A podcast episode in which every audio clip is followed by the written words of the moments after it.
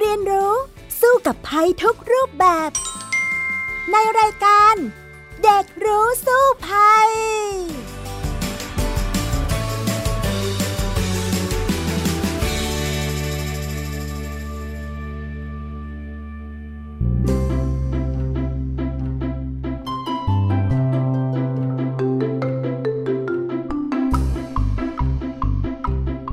ดีค่ะ คุณผู้ฟังคะต้อนรับเข้าสู่รายการเด็กรู้สู้ภัยในวันนี้นะคะ พบกับพี่ดารินกำเนิดรัฐและน้องเอริกชานุวัตรตั้งมนัดวงในวันนี้ค่ะ สวัสดีค่ะเอริกค่ะสวัสดีครับพี่ดารินสวัสดีครับคุณผู้ฟัง ค่ะวันนี้เราจัดรายการในสถานการณ์โควิด -19 นะคะ ซึ่งมีมาตรการเข้มข้นในเรื่องของการล็อกดาวน์ด้วยเนื่องจากว่าตอนนี้มีการแพร่ระบาด อย่างหนักทีเดียวนะคะ ดังนั้นเราก็เลยจัดรายการกันแบบ new normal นะ ด้วยการที่เราสองคนนะคะอยู่ห่างกันเข้ามาในระบบออนไลน์แทนนะคะ เนื่องจากว่าตอนนี้นี่ล็อกดาวน์ก็จะต้องเว้นระยะห่างกันห่างมากเลยเลยจัดรายการออนไลน์กันทั้งคู่เลยสำหรับวันนี้นะคะ คุณภาพเสียงคุณผู้ฟังก็อาจจะเอ๊ะรู้สึกแปลกๆจากเดิมไปสักหน่อย แปลกๆไหมล่ะคะเอริกสำหรับวันนี้ที่เรามาเจอกันทางออนไลน์ เสียงก็จะแปลกๆไปนิดนึงนะครับ ค่ะ แต่ว่าหวังว่าคุณผู้ฟังก็จะต้องอดทนฟังเราไปสักนิดนึงนะสำหรับช่วงนี้นะคะที่ลำบากนิดนึงไม่รู้ว่าเขาจะล็อกดาวน์กันต่อเนื่องไปยาวนานสักแค่ไหนค่ะ แล้ววันนี้เอริกอยากจะคุยเรื่องอะไรล่ะคะ เรื่อง home isolation ครับอ่านี่เป็นประเด็นใหม่อีกแล้วนะคะ ที่เกิดขึ้นในสังคมไทยเราตอนนี้ เนื่องจากว่า ยอดผู้ติดเชื้อเนี่ยสูงขึ้นมาก ๆ ทีเดียวเรียกว่า ทุบสถิตินิวไฮทำลายสถิติกันทุก ๆ วันแล้ว ระบบสาธารณสุขเนี่ยก็เริ่มรองรับไม่ไหวทำให้โรงพยาบาลเนี่ยเต็มแล้วนะ กรุงเทพปริมณฑลตอนนี้เต็มแล้ว ต่างจังหวัดบางแห่งก็เริ่มเต็มแล้ว เพราะว่ามีการเคลื่อนผู้ป่วยเนี่ยกลับไปรักษาตามต่างจังหวัดแล้วก็ยังไม่ค่อยจะไหวแล้วเนาะ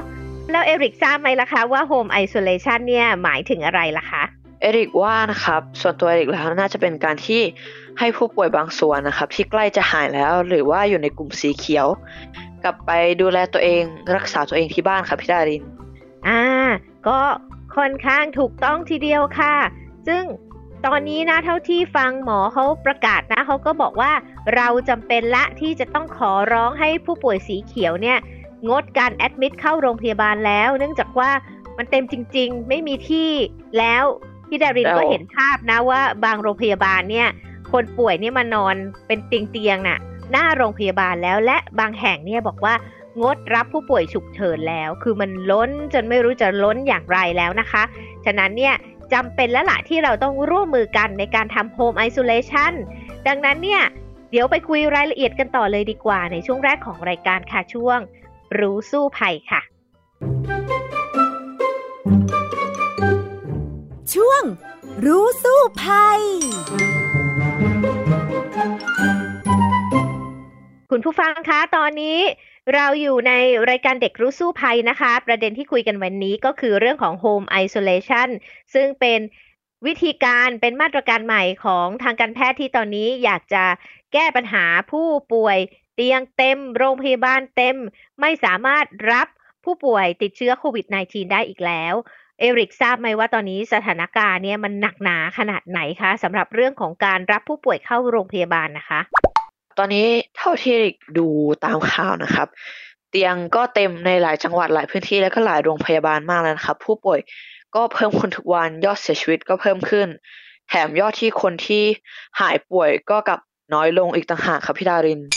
อืม แล้วเอริกเคยสัมผัสคนใกล้ชิดเพื่อนหรือว่าญาติไหมคะ คนไหนที่ ติดเชื้อแล้วต้องเข้าระบบนี้หรือยังคะเอริกยังไม่เคยนะคะพี่ดารินทุกคนระวังตัวมากเลยค่ะพี่ดาริน โอ้โห เยี่ยมมากเลย แต่ว่าพี่ดารินเองเนี่ยมีบางคนเหมือนกันนะ เป็นญาติหรือว่าเป็นคนรู้จักหรือว่าบางคนก็เป็นแหล่งข่าวนะคะ ที่ติดเชื้อแล้วในช่วงเวลานี้แล้วก็จะต้องเริ่มเข้าระบบ home isolation แล้วแล้วก็ เขาก็เจอกับปัญหาหลาย ๆ อย่างเหมือนกันว่าเออจะเข้าอย่างไร ซึ่งเดี๋ยววันนี้จะเล่าให้ฟัง แต่ถามเอริกก่อน วันนี้พี่ดารินสัมภาษณ์เอริกมั่ง ว่าเอริกนะรู้ไหมว่าทำไมหมอเขาต้องให้เราอะมาทำ home isolation ด้วยที่จริงเนี่ย อุ้ยมันก็น่ากลัวไหมว่าเราติดเชื้อน่ากลัวแบบนี้ แล้วก็ต้องมารักษาตัวอยู่ที่บ้านเอง โดยที่หมอเขาจะส่งยามาให้หรือว่าคุยกับเราทางออนไลน์แบบเนี้ยมันจะหายไหมเนี่ย อ่า มันอาจจะหลายคนกังวลใช่ไหมคะ อะเอริกรู้ไหมว่าทำไมคะก็เตียงเต็มไงครับพี่ดารินถูกไหมครับ เพราะว่าบางทีแล้วก็บางทีถ้าผู้ป่วยอาการใกล้หายดีแล้วอะบางทีเราไม่ต้องไปที่โรงพยาบาล ก็ลดการแออัดได้แล้วก็ให้ผู้ป่วยที่เขาต้องใช้เตียงจริง ๆ ต้องใช้เครื่องออกซิเจนจริง ๆ อยู่ที่โรงพยาบาลเพื่อรักษาตัวดีกว่า ถ้าสมมติเราใกล้หายแล้ว ไม่แน่เราอาจจะอยู่ในผู้ป่วยที่วิกฤตมาก่อน แล้วก็ได้ใช้เตียงจากผู้ป่วยคนอื่นที่ไปทำโฮมไอโซเลชันที่บ้านเหมือนกันนะครับแล้วก็เหมือนว่าเป็นการแบ่งปันให้กับผู้ป่วยที่มีอาการหนักครับพี่ดารินใช่แล้วล่ะค่ะเอริกคะช่วงนี้นะก็จะต้องแสดงน้ำใจกันอย่างเต็มที่เหมือนที่คนไทยของเราเนี่ยเวลาเกิดวิกฤตอะไรขึ้นมาเนี่ย จะแสดงน้ำใจออกมา แล้วก็ช่วยเหลือกันและกันเนี่ยอย่างเต็มที่นะคะ โดยการที่เราจะมาทำโฮมไอโซเลชันเนี่ย เป็นส่วนหนึ่งเลยที่เรียกว่าช่วยเหลือคนที่ลำบากกว่าเรา นั่นก็คือคนที่ติดเชื้ออาการหนักกว่าเรานั่นเอง เหตุผลหนึ่งค่ะที่แพทย์เนี่ยพี่ดารินก็ได้คุยกับแพทย์หลาย ๆ คนนะ แพทย์บอกว่าเอ่อตอนนี้เนี่ยคือมันเต็มจนไม่รู้จะเต็มอย่างไร พยายามที่จะขยายพื้นที่ให้มากแล้ว ไม่ว่าตัวโรงพยาบาลเอง ซึ่งเตียงก็จำกัดพื้นที่ก็จำกัด ขยายไปให้ไปอยู่ฮอสพิทอลแล้ว ซึ่งหมายความว่าทำโรงแรมให้เป็นโรงพยาบาล แล้วก็มีเจ้าหน้าที่มีนางพยาบาลเนี่ยไปช่วยดูแลแล้ว แต่ว่าแน่นอนว่าเราขยายพื้นที่อยู่ได้อะแต่ว่าคนดูแลมันไม่พอแล้วไง เรื่องของนางพยาบาลเอง ก็ไม่มีกำลังมากพอแล้วอะค่ะ ขยายกว่านี้ก็คงจะขยายไม่ไหวละ งั้นมีอีกทางเดียวที่จะแก้ได้ก็คือ home isolation ซึ่งหมายความว่าให้เราเนี่ยไปรักษาที่บ้าน คำถามคือ เอ๊แล้วมันจะช่วยแก้ปัญหาเตียงเต็มได้ขนาดไหน ก็ต้องบอกว่าตอนนี้เนี่ยคนที่ติดเชื้อค่ะ ส่วนใหญ่คือประมาณ 70-80%เนี่ย เป็นกลุ่มคนสีเขียว หมายความว่าไม่มีอาการเลย แต่ว่าแพร่เชื้อได้เนาะมีเชื้อในตัว หรือบางคนเนี่ยอาการนิดหน่อยคล้ายๆ เป็นหวัดธรรมดานี่แหละ แล้วก็ไม่ได้เป็นอะไรมากนัก อย่างนี้เรียกว่าสีเขียว ซึ่งสามารถเข้าสู่ระบบ Home Isolation นั่นคือการรักษาตัวเองที่บ้านได้ แต่ว่าเขาไม่ได้แปลว่าจะปล่อยให้เราเนี่ยอยู่บ้านเฉยๆ กินยาไปเองโดยไม่รู้ว่าจะทำยังไงนะ แต่ว่าระบบนี้หมายความว่าพอเราสมัครเข้าไปแล้วเนี่ยค่ะ มันจะมีแพทย์ที่จะเยี่ยมไข้เราพยาบาลที่จะเยี่ยมไข้เราเนี่ยตลอดเวลาโดยเข้ามาทางออนไลน์แบบนี้ แล้วก็เขาก็จะมีชื่อเราในระบบแล้ว ดังนั้นมีการส่งยา ให้เรารับประทาน แล้วก็ข้าวน้ำสามมื้อด้วย คนไข้เนี่ยไม่ต้องไปดีจังเลยหาทานเองเนาะอ่าใช่ครับเนี่ยก็เรียกว่าพอได้แหละ เพราะว่าอย่าลืมว่าเราก็ไม่ได้เป็นอะไรมากสำหรับสีเขียวใช่คือเหมือนกับเป็นหวัดนั่นแหละอาการธรรมดาเป็นไข้บ้างไอบ้าง ตัวร้อนบ้าง แค่เนี้ยค่ะ อาการจะไม่ไม่เยอะ อย่างนี้ถึงเรียกสีเขียว แต่ถ้าเมื่อไหร่ สมมุติว่าเรารักษาอยู่บ้าน เอ๊ะอาการเริ่มหนักขึ้น เริ่มแน่นหายใจไม่ออกแบบนี้จะเปลี่ยนเป็นสีเหลืองละ ถ้าแบบนี้เนี่ยเราก็จะมีพยาบาลเยี่ยมไข้ทุกวันอยู่แล้ววันละหลาย ๆ ครั้งใช่ไหมอย่างนี้เราใช่ครับแจ้งเขาได้พอแจ้งเขาปุ๊บเนี่ยเขาก็จะเอาเราเนี่ยส่งเข้าโรงพยาบาล ลองคิดดูสิว่าตอนเนี้ยเตียงเต็มจนล้นจนไม่มีที่เนี่ย แต่ถ้าเราเอาคนเจ็ดสิบเปอร์เซ็นหรือแปดสิบเปอร์เซ็นที่แอดมิตตอนนี้ออกมา กลับไปรักษาที่บ้านเนี่ย มันก็จะมีที่ให้คนที่ เราเห็นภาพที่น่าเศร้าเนาะมีคนใช่ตายใช่ที่ครับ้าบนมีคนตายบนท้องถนนเนี่ย เขาจะได้มีเตียงรักษาที่อยู่ในโรงพยาบาลแทนเรา แล้วเราเองก็หายได้ด้วยตัวเองนะ ค่ะ ครับใช่ โดยที่ว่าผู้ป่วยเนี่ย ต้องอายุต่ำกว่า 60 ปีด้วยนะครับ แล้วก็ไม่มีโรคประจำตัวที่จะทำให้อาการกลับมาร้ายแรงด้วยนะครับพี่ดาริน ใช่ค่ะ จริงๆ แล้วเนี่ยการทำ home isolation เนี่ยมันจะต้องสมัครเข้าไปในระบบนะ โดยที่ถ้าไม่รู้ว่าจะทำยังไงก็โทรไป 1330 ค่ะ ก็จะเป็นเบอร์ที่สำนักงานหลักประกันสุขภาพแห่งชาติเนี่ยเขาก็จะสัมภาษณ์ว่าเออเราอยู่ในระดับไหนอยู่เข้าทำ home isolation ได้ไหม พอถ้าได้ปุ๊บเนี่ยระบบก็จะมาหาเราเนาะตามหลักการหรือว่าบางคนเนี่ยบอกว่าเอ๊โทรยากจังอะไรอย่างเงี้ยอยากมีช่องทางไหนอีกเนี่ยก็เข้าไปในเว็บไซต์ได้นะคะ https colon slash slash crmsup dot nhso dot go dot th นะคะ ตัวนี้หรือว่าถ้าจดไม่ทันฟังอยู่เนาะลองเซิร์ชคำว่า home isolation ค่ะ แล้วก็พิมพ์คำว่าลงทะเบียนเข้าไปที่อากูหรือ Google ของเรานั่นเอง ก็จะขึ้นมาแล้วสำหรับเว็บไซต์นี้นะ แล้วเราก็ลงทะเบียนได้เลยที่เว็บไซต์เหมือนกันนะคะ หรือง่ายไปกว่านั้นเพิ่มเพื่อนทางไลน์เลยค่ะ เพิ่มเพื่อน s i n h s o s i n h s o นะคะ แล้วกดเมนูลงทะเบียนระบบดูแลที่บ้าน Home Isolation แล้วมันก็จะขึ้นตามระบบมา ชื่อเรานั้นก็จะเข้าไปในระบบเลย หรืออีกวิธีถ้าเราเป็นผู้ติดเชื้อแล้วนะคะ เราไปตรวจที่โรงพยาบาล ผลออกมาแล้วเขาโทรมาแจ้งเราแล้วปุ๊บเราแจ้งโรงพยาบาลของเราเลยว่าเออเราเราอาการเป็นสีเขียวใช่ไหมขอเข้าระบบนี้ได้ไหมแบบนี้ก็ได้ค่ะ โรงพยาบาลก็จะสามารถเอาเราเข้าระบบได้ แล้วก็มาดูแลเราแบบระยะไกล ก็จะทำให้เราก็สามารถทำบุญนะพี่ดารินคิดว่านี่เป็นการทำบุญสลับใช่ใช่ที่ให้ครับคนที่ อาหนักการจริงๆหนักกว่าเราอะแล้วแล้วเราก็ยังมีการรักษาที่บ้านได้ค่ะ ใช่ครับ บางทีนะครับ ถ้าเราจะทำ home isolation อะ เราต้องพร้อมก่อนนะครับ ในด้านของอาที่อยู่ของเรานะครับ บางทีถ้าเกิดว่าเราอยู่ในบ้านคนเดียวนะครับ อันนี้น่าจะง่ายมากเลยเนาะครับพี่ดารินแต่ถ้าเราอยู่กับครอบครัว เราก็คงต้องอ่าแยกตัวออกมาอยู่ในห้อง แยกห้องน้ำแยกของ ข้าวของเครื่องใช้นะครับ อาหารเราก็ต้องแยกกันอะไรประมาณนี้นะครับ ไม่งั้นเดี๋ยวคนในครอบครัวเราจะติดด้วยบางทีถ้าเกิดคนในครอบครัวเราไม่ติดเนี่ย เอ็ดก็รู้สึกว่าถ้าเกิดสมมติเราเป็นคนติดอะแล้วเราอยู่ที่บ้านกับครอบครัวอย่างเงี้ยเหมือนไม่ปลอดภัยกับคนในครอบครัวเราอะเราก็ต้องพยายามระวังนะครับพี่ดารินใช่ค่ะ จริงๆ มีคำแนะนำจากแพทย์นะคะ พี่ดารินก็ได้คุยกับแพทย์หลายท่าน แล้วก็ให้คำแนะนำว่าเวลาทำ home isolation เนี่ยสมมุติเราอยู่คอนโด อะมันอาจจะง่ายหน่อยเนาะเราอยู่คนเดียวใช่ครับอ่า หรือเราอยู่บ้านค่ะ แต่เรามีหลาย ๆ ห้องเนี่ย ผู้ป่วยนั้นต้องต้องแยกตัวเองล่ะไปอยู่ในห้องของเขาเลย แล้วเราที่ไม่ติดเชื้อนี่นะ ก็ต้องแยกจากเขาแน่นอนว่าทุกคนนะคะต้องใส่หน้ากากอนามัยกันตลอดเวลาลดการที่จะไปติดต่อปฏิสัมพันธ์กันนะ แล้วก็พี่ดารินเคยเห็นนะ ที่ประเทศจีนที่มีคนที่อยู่ บ้านด้วยกัน แล้วก็คนหนึ่งติดเชื้อคนหนึ่งไม่ไม่ติดเชื้อเอ่อคนที่ดูแลค่ะเขาก็จะให้คนนั้นน่ะอยู่ในห้องนอนอย่างเดียวเลยแล้วเขาคนที่ดูแลก็ใส่ PPE เลยนะถึงขั้นนั้นเลยนะว้าวเต็มที่เลยอะในเรื่องของการป้องกันตัวเอง แล้วก็เวลาจะเอาข้าวเอาน้ำไปให้เขาเนี่ยก็ขนาดนั้นเลย หรืออีกวิธีก็คืออ่าเอาข้าวน้ำวางหน้าห้อง แล้วก็ ไปไกลๆ แล้วก็โทรศัพท์บอกว่า เอามาแล้วนะหน้าห้องอะไรแบบข้าวมาส่งเนี้ยแล้วใช่อาจจะต้องทำกันอย่างนั้น แต่ว่ามันก็ไม่ใช่ทุกคนที่ทำขนาดนั้นได้บางคนบ้านอยู่ใช่แออัดต้องนอนด้วยกัน อยู่ห้องเดียวกัน มีคำแนะนำจากแพทย์เหมือนกันนะคะอ่าอันนี้แพทย์จากโรงพยาบาลจุฬาภรณ์ก็แนะนำว่าวิธีก็คือถ้าสามารถแยกห้องได้ควรแยก แล้วก็ไม่ควรเปิดแอร์ค่ะ สิ่งสำคัญ เพราะว่า เชื้อเนี่ยมันจะหมุนเวียนอยู่ในระบบแอร์ซึ่งเป็นระบบปิด อันนี้ไม่ดี งั้นห้องที่ผู้ป่วยอยู่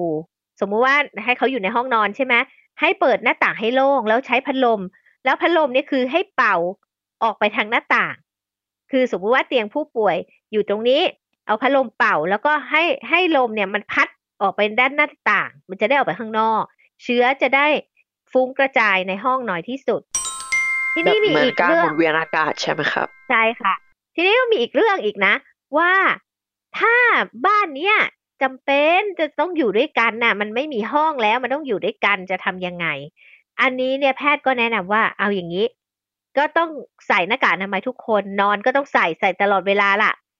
ในเมื่อแยกไม่ได้จริงๆแล้วคนที่เป็นน่ะ ต้องนอนอยู่ในเตียงที่ใกล้หน้าต่างมากที่สุด แล้วคนนั้นน่ะ จะต้องอยู่ใต้ลมที่สุด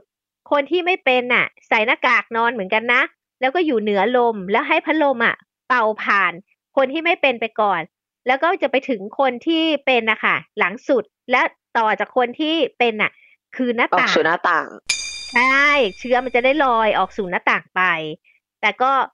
ไม่อยากแพทย์ก็ไม่อยากให้ไปนอนห้องเดียวกันหรอก เพราะว่าความเสี่ยงที่จะทำให้เขาติดเนี่ย มันมากก็กว่าจะ มากกว่า แต่ถ้าเหตุใช่จำเป็นก็ต้องทำแบบนี้เนาะแล้วแน่นอนเราจะต้องทำยังไง เราก็จะต้องทำความสะอาดกันสุดๆไปเลย ถ้าหากว่าผู้ป่วยอยู่ในบ้านน่ะใช้ใช้น้ำยาฆ่าเชื้อเช็ดทุกอย่าง แยกของทุกอย่างออก ไม่ว่าจะเป็นจานชาม ห้องน้ำแยกทุกอย่างทุกสิ่ง แต่ถ้าแยกไม่ได้อีกอะห้องน้ำแยกไม่ได้มีห้องน้ำเดียวทำไงเขาก็บอกว่า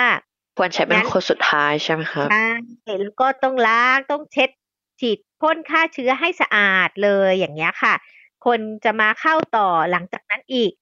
หลังจากนั้นนานๆไปอย่างเงี้ย ก็อาจจะต้องพ่นอีกทีเพื่อความแน่ใจพ่นฆ่าเชื้อเนาะอันนี้ก็อาจจะช่วยได้เหมือนกันนะคะ น้องเอริกเอริกได้ยินเกี่ยวกับกล่องรอดตายมาครับพี่ดาริน กล่องนี้อืมเป็นมาอย่างไรอะครับพี่ดาริน ใครเป็นคนคิดใครเป็นคนแจกอะครับพี่ดาริน อันนี้ก็คือจุฬาลงกรณ์มหาวิทยาลัยค่ะ เขาคิดค้นเรื่องของกล่องรอดตายมา เห็นบอกว่าเอริกเองก็ไปค้นหาข้อมูลมาด้วยใช่ไหมเรื่องกล่องรอดตาย เป็นยังไงบ้างคะ ใช่ก็ไปค้นหามานะคะว่ามันมีอะไรบ้างนะครับ อันดับแรกเนี่ยนะคะ มีประหลอดวัดไข้ครับ เพื่อให้เราตรวจไข้ตัวเองนะคะ ว่าตอนนี้เราอุณหภูมิเท่าไหร่นะคะดูว่าการเราดีขึ้นไหมครับสองนะครับก็คือ เครื่องวัดออกซิเจน แบบปลายนิ้วหนึ่งเครื่องนะครับ ที่เป็นอ่าตัวหนีบหนีบนิ้วอะครับเหมือนที่เวลาไปใช้ที่โรงพยาบาลสามนะครับก็คือยาฟ้าทลายโจร90แคปซูลครับ C ก็คือยาพาราเซตามอล50เม็ดห้าก็คือหน้ากากอนามัยนะครับ15ชิ้นหกก็คือเจลแอลกอฮอล์หนึ่งหลอดเจ็ดก็คือถ่านไฟฉาย 3A สองก้อนนะครับ เพราะว่าเอาไว้ใส่กับตัวของเครื่องวัดออกซิเจนที่หนีบปลายนิ้วครับ อืม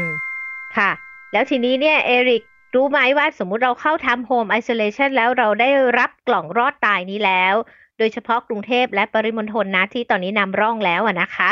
แล้วจะต้องใช้ของเหล่านี้อย่างไรล่ะ อ่า ทราบไหมว่าเขาทำยังไง เอริกทราบไม่แน่ชัดเลยครับพี่ดาริน อ่า งั้นพี่ดารินเล่าให้ฟังแล้วกัน สิ่งที่จะเกิดขึ้นหลังจากที่เราเข้าระบบ home isolation และได้รับกล่องรอดตายนี้มาแล้วนะ ก็คือ จะมีการประเมินอาการเราด้วยออนไลน์เป็นแพทย์หรือว่าพยาบาลนะคะวิดีโอคอลหาเราเลย วันละสองครั้งค่ะ พร้อมจัดส่งอาหารให้เราสามมื้อแย่อันนี้ดีนะ ก็จะได้ไม่ต้องกังวลเรื่องอาหารสามเนี่ยไอ้ประหลอดวัดไข้แบบดิจิตอลเนี่ยค่ะ เขาก็จะส่งมาให้เพื่อที่จะอ่านเลขได้ง่าย ๆ เลยว่าเป็นเท่าไหร่ เพราะว่ามันจะมีหลายแบบแล้วประหลอด เคยเห็นไหมที่เป็น ตัวแดงๆประหลอดแดงอ่าๆขึ้นมาอ่าใช่ครับ ใช่เคยเห็นอ่าครับโบรับราณ โบราณอาจจะแบบใช่ไม่ชัดเท่าไหร่ แต่ว่าเป็นดิจิตอลมันจะชัดกว่า แล้วก็เครื่องวัดออกซิเจนปลายนิ้วด้วย ก็ต้องใช้ให้เป็นด้วยนะ อย่างเช่นครับอ่าประหลอดนี่น่าจะไม่ยากแล้วก็ที่แน่ๆ คือเขาต้องแยกสมมุติในบ้านมีคนเป็นสมมุติมีสี่คนแล้วเป็นหมดเนี่ย คนละอันนะคะ ไม่ใช่ว่าอะประหลอดอันเดียวกันใช้ด้วยกันไม่ได้ไม่ได้นะคนละอันกัน แล้วก็เครื่องวัดปลายนิ้วออกซิเจน เนี่ย มันก็จะต้องใช้เป็นด้วย พี่ดารินได้ดูคลิปอะค่ะจากโรงพยาบาลจุฬาภรณ์คุณหมอส่งมาให้ดูก็เลยมาแนะนำให้ฟังหน่อยนะว่าวันนี้เผื่อใครได้มาแล้วหรือว่าไปลองซื้อมาแต่ก็ใช้ไม่เป็นอยู่ดีอ่านไม่เป็นนี่คือ คือจะดูอย่างนะ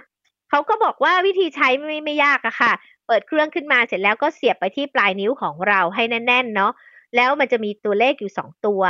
ตัวเลขแรกนะคะ มันจะอยู่ทางด้านซ้ายมือ ซ้ายมือสุดเนี่ย จะเป็นปริมาณออกซิเจนในเลือด ส่วนตัวเลขอีกตัวหนึ่งนะ มันจะอยู่ทางด้านขวามือ นั่นคืออัตราการเต้นของหัวใจ อ่า ทีนี้เขาบอกว่าถ้าหากว่าออกซิเจนในเลือดของเราเนี่ย มันเริ่มต่ำกว่า 96 96 นะ ก็คืออันนี้ไม่ดีละ ไม่ดีไม่ดีละ ต้องรีบแจ้งแพทย์เลยนะคะ หมายความว่าระบบ ทางเดินหายใจเรามีปัญหาและออกซิเจนในเลือดต่ำแต่ถ้ายังเยอะๆอยู่ 99 98 อะไรเงี้ยโอเค อย่าต่ำกว่า 96 ค่ะ แล้วก็อัตราการเต้นของหัวใจเหมือนกัน ก็ต้องดูว่าโอเค เราอัตราการเต้นที่เท่าไหร่ สมมติร้อยร้อยกว่าอย่างเงี้ยโอเคอยู่ แต่ถ้าอยู่ๆมันเต้นเต้นแรงขึ้นเร็วขึ้นกว่าปกติอย่างเงี้ย อันนี้อันตรายไปโรงพยาบาลแล้วเหมือนกัน หมายความว่า เจ้าตัวเครื่องวัดออกซิเจนปลายนิ้วเนี่ยเป็นตัวบ่งชี้อย่างหนึ่ง ว่าอาการของเราเนี่ยดีขึ้นหรือว่าแย่ลงได้ ฉะนั้นเนี่ยก็ต้องรู้วิธีใช้ที่ชัดเจนถูกต้องด้วยนะคะ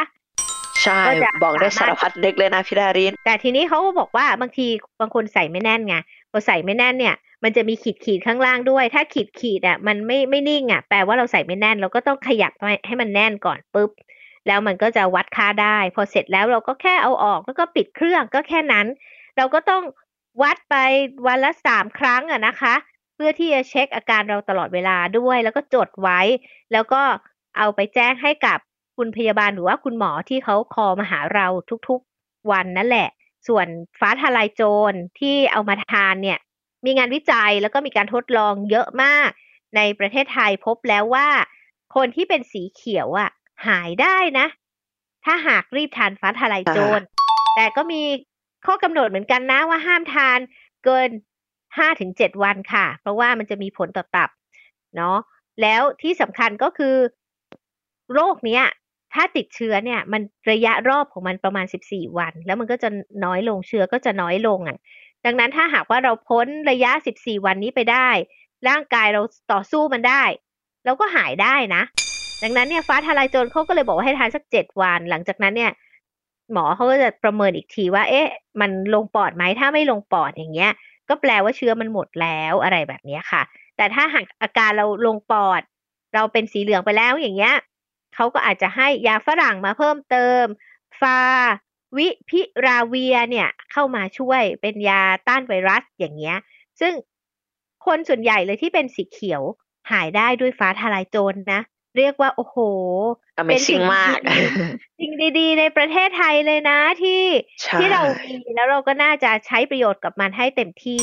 ที่ดารินมีญาติคนหนึ่งติดเชื้อโควิด -19 อยู่ตอนนี้ค่ะ แล้วเขาก็เล่าว่าเขาก็ทำแบบนี้โฮมไอโซเลชันแล้วก็ได้ทานฟ้าทลายโจรนี่แหละ ก็ทานวันละสามสี่มื้อนะ ครั้งละสี่เม็ดนะคะ ปรากฏว่าอาการดีขึ้นเลย ตอนแรกนี่เป็นไข้เนาะไอ แล้วก็ จมูกก็ไม่ได้กลิ่น ลิ้นก็ไม่ได้รับรสปรากฏว่าผ่านมาหกวัน อาการดีขึ้นเกือบหายเลยอะ่ะ จมูกเริ่มกลับมา ลิ้นเริ่มกลับมา แล้วก็ไข้ก็ไม่มี เจ็บคอก็เริ่มหาย อาการน้อยลงมากเลย ฉะนั้นเนี่ยฟ้าทลายโจรจึงนับได้ว่าเป็นยาแห่งความหวังของคนไทยเลยที่สามารถช่วยได้สำหรับคนที่เป็นโควิด -19 อยู่ในระดับสีเขียวรีบทานนะคะ และจะช่วยชีวิตคุณได้ทีเดียวค่ะ อ่าพี่ดาเรียนเอริกเคยได้ยินมาเกี่ยวกับฟ้าทลายโจรครับ มีคนแบบว่า อ่าเขาจะแบบกินการไว้ก่อนครับ ออกไปข้างนอกอย่างนี้ได้ไหมครับพี่ดาริน อันนี้เด็กไม่แน่ใจครับเด็กเลยมาถามพี่ดาริน เพราะว่าคุณย่าเอริกก็ทานก่อนเวลาออกไปข้างนอกมันจะช่วยป้องกันโควิดได้จริงไหมครับพี่ดาริน อันนี้ทางการแพทย์เขาแจ้งนะคะว่ากันไม่ได้ แต่แก้ได้ คือต้องเป็นแล้ว อ่า เป็นแล้วแล้วค่อยทาน อย่าทานต่อเนื่องด้วยไม่ดี เพราะว่ามันจะมีผลต่อตับเนาะอ่า ฉะนั้นค่อยมีอาการก่อนแล้วค่อยทาน พี่ดารินเนี่ยทานบ่อยเหมือนกันเวลาที่เริ่มรู้สึกเป็นหวัดนิดๆคลั่นเนื้อคลั่นตัวทานเลยค่ะ พี่ดารินทานไปเป็นหวัดใช่ไหมสองสาวันหายเลย หายเลยเจ็บคอ สมมุติว่าเริ่มเจ็บคอวันนี้เริ่มตื่นเช้ามาเอ้ยไม่ทำไมแสบๆทานเลย ทานไปวันสองวันหายหายแล้วก็ไม่ทานแล้วว้าวเลิก อ่า มันมหัศจรรย์ใช่ แล้วเราห้ามทานเกินกี่วันนะครับพี่ดารินห้าถึงเจ็ดวันค่ะ ห้ามเกินห้าถึงเจ็ดนะครับอ่า ต้องหยุดนะต้องหยุดมีผลเหมือนกันยาทุกอย่างก็มีผลกระทบกับร่างกายฉะนั้นอย่ากกินพร่ำเพรื่อนะคะ ครับ เอริกก็ได้ยินข่าวมาครับพี่ดารินได้ไปค้นหาข้อมูลมาเหมือนกัน เกี่ยวกับจิตอาสาที่ดูแลผู้ป่วยครับ เนื่องจากขณะนี้มีผู้ติดเชื้อมากทำให้บุคลากรทางการแพทย์ทำงานหนักมาก หรือในบางพื้นที่อาจจะขาดแคลนบุคลากรทางการแพทย์ด้วยซ้ำไม่ว่าจะเป็นแพทย์หรือพยาบาลครับ เพราะว่าผู้ป่วยที่เราค้นพบติดเชื้อโควิด -19 เพิ่มขึ้นเรื่อยๆ จึงมีโครงการจากทางโรงพยาบาลวชิระพยาบาล มีโครงการรับสมัครบุคคลไปเป็นจิตอาสาดูแลผู้ป่วยนะครับท่านใดสะดวกก็สอบถามได้ที่เบอร์โทรศัพท์ 9068074นะครับ แล้วก็ก่อนปฏิบัติงานนะครับ ทางโรงพยาบาลจะให้ข้อมูลในการดูแลตัวเราเองนะครับ เพื่อป้องกันการติดเชื้อ และวิธีการดูแลผู้ป่วยที่ติดเชื้อนะครับ อย่างถูกวิธีนี้เป็นโอกาสที่ดีที่จะให้เราเรียนรู้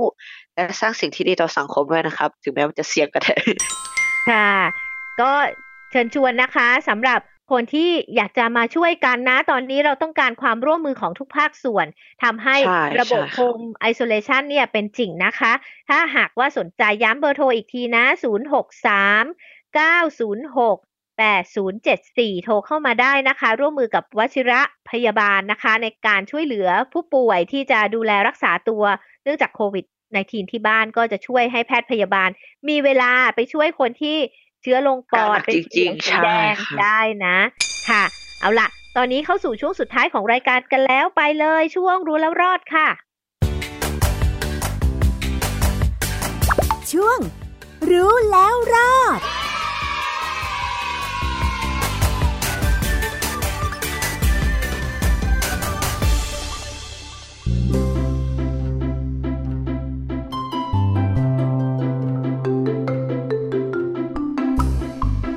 ตอนนี้นะคะการติดเชื้อเนี่ยค่อนข้างหนักมากทีเดียวนะคะ ที่สำคัญเลยก็คือมีการตรวจเชื้อมากยิ่งขึ้น ก็พบว่าคนนู้นคนนี้ติดเชื้อมากยิ่งขึ้น ถ้าหากว่าคุณติดเชื้ออยู่อย่าตกใจไปนะคะ มีระบบที่จะช่วยได้และให้รู้ว่าส่วนใหญ่คนที่ติดเชื้ออาการน้อย ถึงน้อยมาก หรือไม่มีอาการเลย สามารถรักษาตัวที่บ้านได้โดยที่โรงพยาบาลนั้นเข้ามาดูแลเรา เรียกว่าระบบ Home Isolation นั่นเอง เห็นน้องเอริกบอกว่ามันมีอีกระบบหนึ่งด้วยนะ ถ้าหากว่าบ้านไม่สะดวกจะต้องทำยังไงดีล่ะคะ